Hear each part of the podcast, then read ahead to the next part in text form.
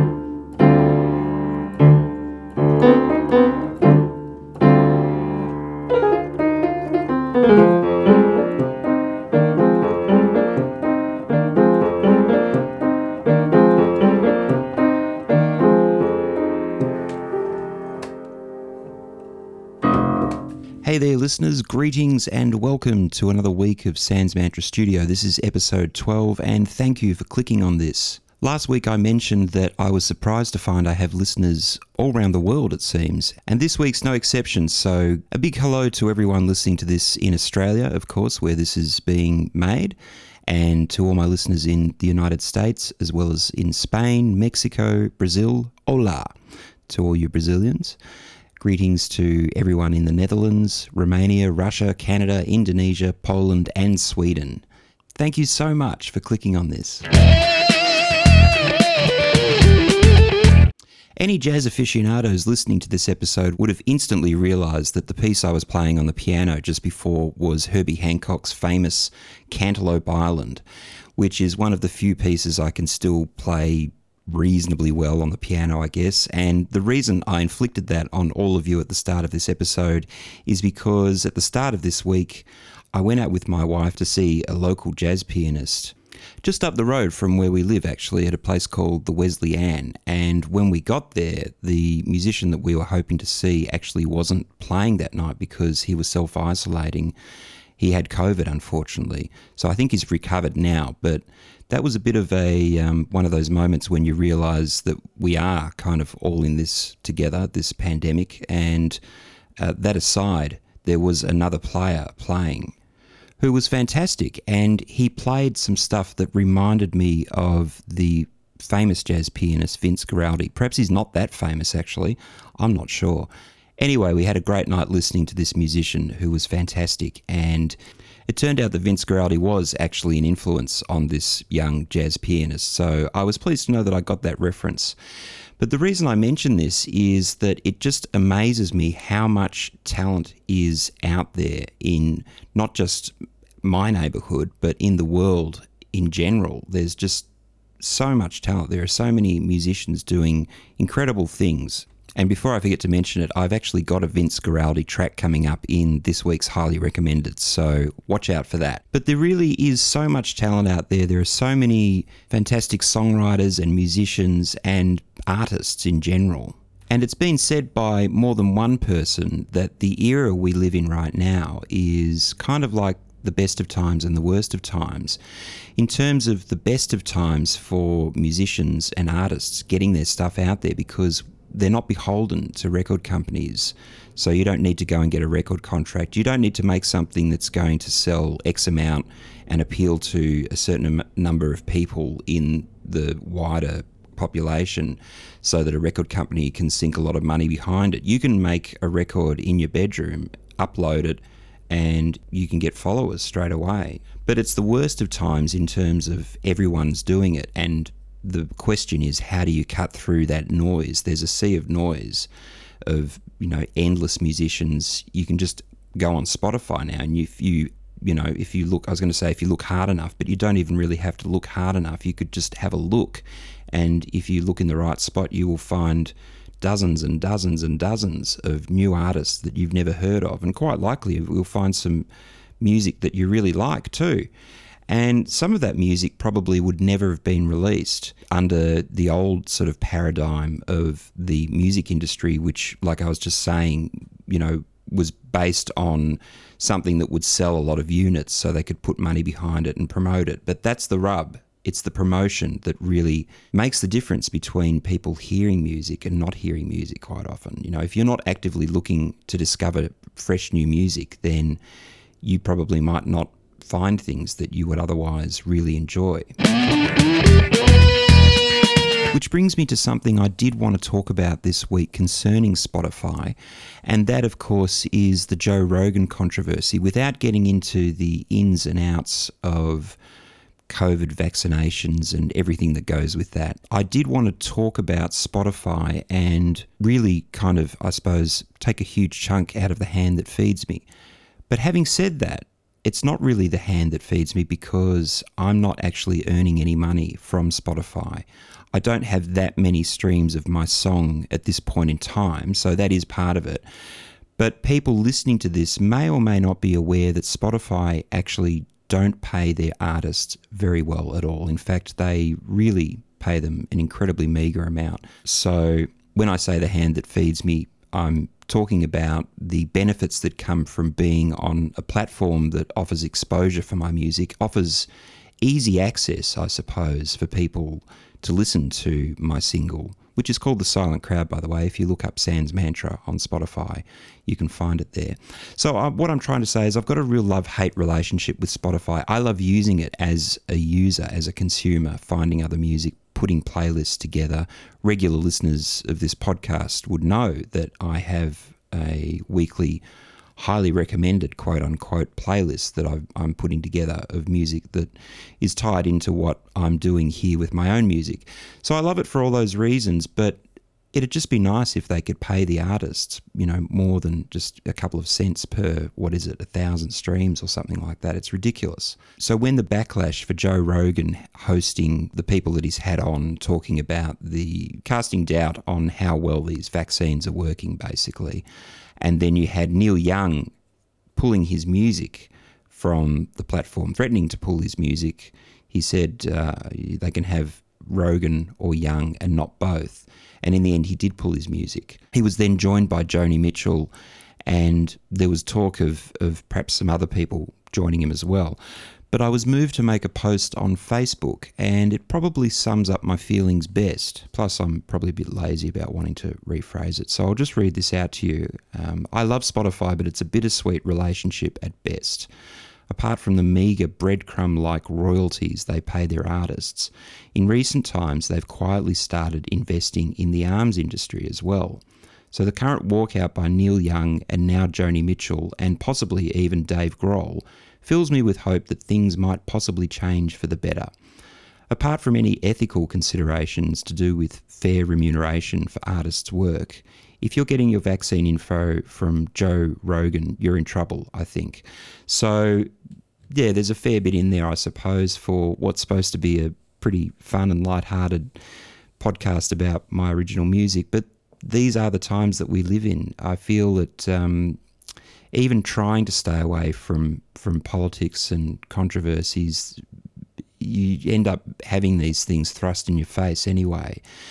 And it seems there's no way to avoid the machine, you know, whether you're using social media for work or if you're an artist trying to get your music out there like I am onto Spotify, you're going to come across these different controversies, and in this case it's to do with the COVID vaccine. So I thought it was worth pointing out to my listeners that despite the fact that I talk about Spotify now and then on this podcast, and I do have the regular playlist that I just mentioned, the highly recommended playlist, I've really got mixed feelings about it, and for a few reasons, as you heard in that post that I read out. They are also investing in the arms industry, which really I can't imagine many musicians would be in favour of. And in fact, I remember reading at the time there were a number of musicians, unfortunately none of whom I'd ever heard of, that were pulling their music from the platform in protest. But for smaller artists, for really kind of small artists like myself, I'm reliant on as many platforms to try and get my music out as possible because I want as many people to hear it as possible. So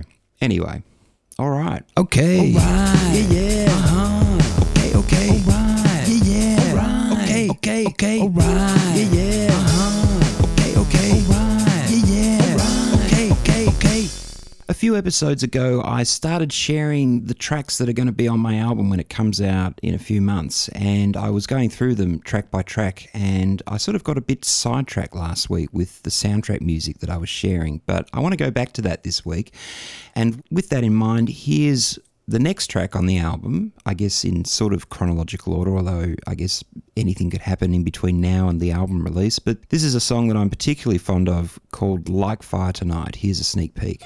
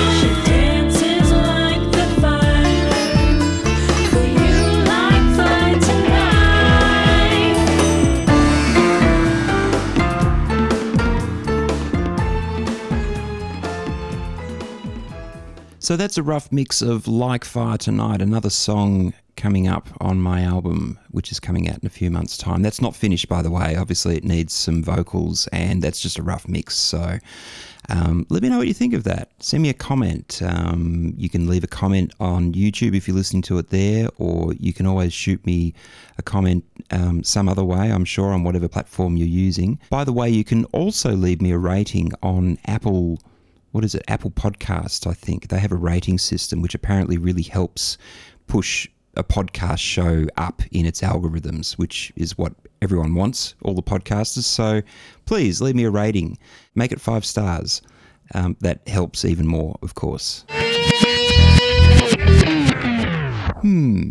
feel like it must be time for...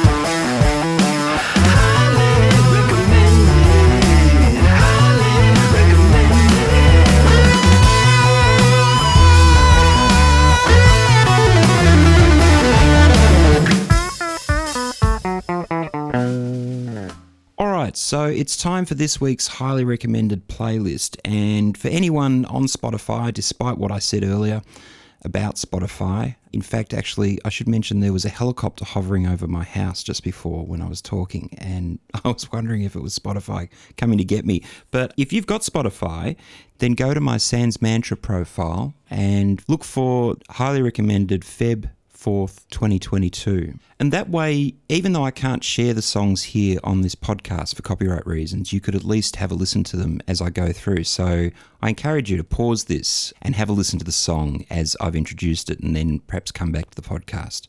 I don't know if that's too tricky or not, but that's one thing you could do anyway. So the first song I've got on this week's playlist, and this week's playlist is actually a bit of a hodgepodge. It's more of a just a grab bag of what I've been listening to literally instead of a more curated list like I've been doing in the past. But this is what I've literally been listening to over the past week. So the first one I've got is my own track, The Silent Crowd, the instrumental mix, which I profiled last week. So I've put that at the start. And please let me know what you think of that track too. Send me a message. The next track is a track called Polyghost. I've got really not much information about this track at all, except that it was on PBS, I think, one morning when I was doing the dishes, and I really liked it. So I looked it up and Shazammed it, and I've added it for you here. It's quite short. It's just an instrumental piece. I think I checked out some of the other guys' stuff, and it's by Bonobo and Miguel Atwood-Ferguson. So Bonobo and Miguel Atwood-Ferguson. Of course, all of this will be available in this episode's description box. So if you're on YouTube, you can go down and have a look at the description text, and you'll find an active link to this playlist. But if you don't have Spotify, I'll also list the songs in that description, so you can find them if you want to check them out in real time as I talk about them. But this one's called Polyghost, and I checked out some of the other music by this guy. I think he's a DJ, and it was a bit more house, so it didn't really grab me like this one, which is kind of there's no beats to this. It's just an instrumental, which I really like. I love strings, so the strings in this are really nice. Then the next track is by Dallas Woods and Milesha. Now, Dallas Woods is an Indigenous rapper who I've seen a couple of times on NITV and really liked. So I went and had a look at his account the other day. We were watching NITV on Australia Day, and they had all these different rappers, male and female, and they were just, some of them were fantastic. So this is one of the ones I really like, Dallas Woods, and this is Heaven of My Own. And the other thing I really like about this track is the artwork. I'm actually thinking I might pinch, not the artwork, but the colour palette for this. I really like it. Called Heaven of My Own. Go and check it out just for the pic alone. It's very 60s psychedelic, and it's kind of purple and red and orange and yellow. I really like it. The next track is by my friend Lyndon Wesley, and I've actually been listening to Lyndon's EP. This is from the year, I think it's about 2006 or thereabouts, but this is from Lyndon's brilliant EP called While the World Lay Sleeping. And this is a track called Happiness is Falling Down. This is one of my favourites off this EP. And I've been going back to this EP just to kind of, apart from enjoying the songs and the music, Lyndon, I think, does a lot of it. He plays all the guitars and I think all the vocals. It's got great backing vocals, great arrangements, great songs, but really great production too. And I've been going to this EP, referencing it basically for my own mix, because Hayden Buxton, the guy that mixed The Silent Crowd, mixed this as well. Now, this is Lyndon's production, so he's the producer of this EP, but the combination, I think, is just brilliant. I mean, the sound quality of this EP is amazing, quite apart from the quality of the music, which is also fantastic. But it occurred to me that this EP by Lyndon is kind of proof that you don't need a major label to make a major label sounding release, because that's what it sounds like to me. It sounds really expensive, like it's been recorded in some of the best studios. I think it was mixed actually in a very expensive studio, so I'm not sure how much Lyndon spent on the mixing and mastering. I suspect it was a lot.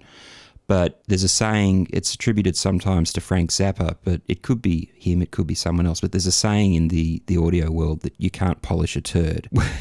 So to explain, I guess, what that means is you can't make a bad recording sound good via the mixing and mastering. You've got to have a good product to start with. And yeah, this EP is an excellent product, as it were, if you want to use those terms. So check that out and follow Lyndon on Spotify. I've heard a whisper on the grapevine that he might be recording some new material too, so watch out for that. The next track is by Baker Boy and Dallas Woods. Do you know, I put this on there and I didn't even notice that it was a collaboration with Dallas Woods as well. And Sampa the Great. I'm not quite sure how to pronounce that. I'm going to go with Sampa. So it's Baker Boy, Dallas Woods and Sampa the Great. And this is a track called Better Days, which I really like. It's just really, really nice. Really great chords. And yeah, I'm not big on rapping, but I'm sort of warming up to it, I guess. It depends on what the backing is for me, what sort of music they've got underneath it. I mean, all the rappers, these guys are all great, but there's something about Dallas Woods' vibe that I just really like, having seen him, you know, do something live on TV. The next track is by Jack White, and this is from his 2018 album, Boarding House Reach. And this is a song called Corporation, which is mostly instrumental apart from him kind of chanting almost corporation. And then in the middle, I think he says, these days, that's how you get adulation. And he sort of comes across as a somewhat demented Southern evangelist, his delivery in this song. But I really like it because it makes me smile. I'm going to start a corporation. These days, that's how you get adulation. To me, that's just the biggest dig against the these types like you, Steve Jobs and Tim Cooks and Elon Musks of the world that are really kind of overrated, if you ask me. They're businessmen. I mean, sure, they're innovators, but I saw a post once where they had Steve Jobs alongside Gandhi. And that to me is just absolutely ridiculous. So I like this kind of quiet protest almost. That's how I'm interpreting this track by Jack White, Corporation. The next track is by Al Green, and it just happens to be I Can't Get Next to You, but really I could put any Al Green track almost in a playlist and I'd just be happy to endorse it. I think Al Green is just fantastic, and he certainly had a golden period, I think, in the early 70s, and this is from that period, so check that out. And check out some more Al Green if you have never heard him before. A lot of people know his song Let's Stay Together from Pulp Fiction in the 90s, but he had so many brilliant songs and a fantastic performer, great band. The next track is by Vince Guaraldi, who I referenced in the intro to this episode, and this is a piece called Skating, which was from his Peanuts era. So Vince Guaraldi wrote the music for all the Peanuts cartoons that came out in the 60s. He was commissioned to write original music to go with these Peanuts animations, the Charles Schulz comics, when they were brought to the screen, and that's how a lot of people know his music. But if you look him up, he did a lot more than that. He was already writing and releasing original albums, and he was just a brilliant jazz musician, a brilliant composer. The next track is by the Commodores, and I can't believe I hadn't heard this till the other day when it came on at the end of a show I was watching. So funky. This is called I Feel Sanctified. And I'm looking forward to checking out some more Commodores. Then we've got a track called School Days by Stanley Clarke, who I have featured in previous highly recommended playlists. And this is from his live album from 1979 called I Want to Play for You. And this is fantastic. I mean, I was playing this last night while I was getting dinner ready, and my wife said, "Can you turn that off, please? It's really annoying." And it is kind of annoying, but I think that's because it's got lots of dynamics. There are sections in this song where he just lets the musicians absolutely go for it, and there's just a guitar solo at the start, which is some of the best guitar playing I've ever heard, to be honest. And then he does a bass solo, and those two words probably should never go together, but he actually pulls it off. I mean, he's a little bit like the Jimi Hendrix of the bass, I think, in some regards, even though he's a jazz fusion musician, but sometimes he reminds me of Jimmy a little bit. But I like this song for that. It's got all these different sections to it, and it gets really, really loud with some of the solos, and then it drops back to almost nothing, which is what I like about it. It sort of takes you on a bit of a journey, I guess. The next track is by Freddie King, the great Freddie King, the blues artist. Great, great vocalist and guitarist, and this is a cover of the old song Let the Good Times Roll, which I've just looked up and was actually written by a duo called Shirley and Lee. Now, I know this song from Jimi Hendrix's double album Electric Ladyland, where he does this high-powered, adrenaline-fueled version with this incredible guitar, and it's just full on. And then, of course, Stevie Ray Vaughan did a cover of his cover. So that's the version I know, but this version by Freddie King is kind of the same tempo but a half-time feel with the drums, which means that they're just kind of playing at the same tempo like that, but they're putting in half as many beats. So it's a lot more kind of relaxed, but it's kind of juicy, I reckon. I really like this version as well.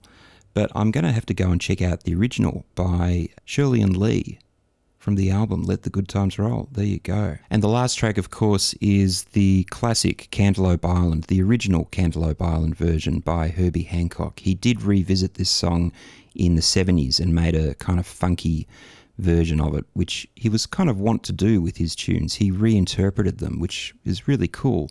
But this is the original jazz, I think it's a trio setting, so he's on acoustic piano and there's bass and drums. Check it out. It's a classic.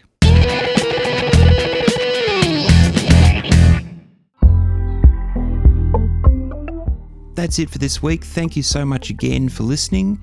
And as always, a big thank you to the following people in alphabetical order. Thank you, Anthony Ray, Beck Godfrey, Campbell McNaughton, Jill Harvey, Gordon Thompson, Jody McNaughton, Justin Slay, Logan Sinclair, Lyndon Wesley, Neva Connell, Nicola Platt, Paul Appleman, Paul Richards, Pete Sim, Salman Khan, Sharon Swan, Sylvia Bucks, Warren McCall-Jones, Barbara Renz, Paul Hughes, Natalie Guglielmi, Graham Hughes, Gloria Kennedy, and especially to my ever-loving family, Helen Hughes and Bailey Hughes.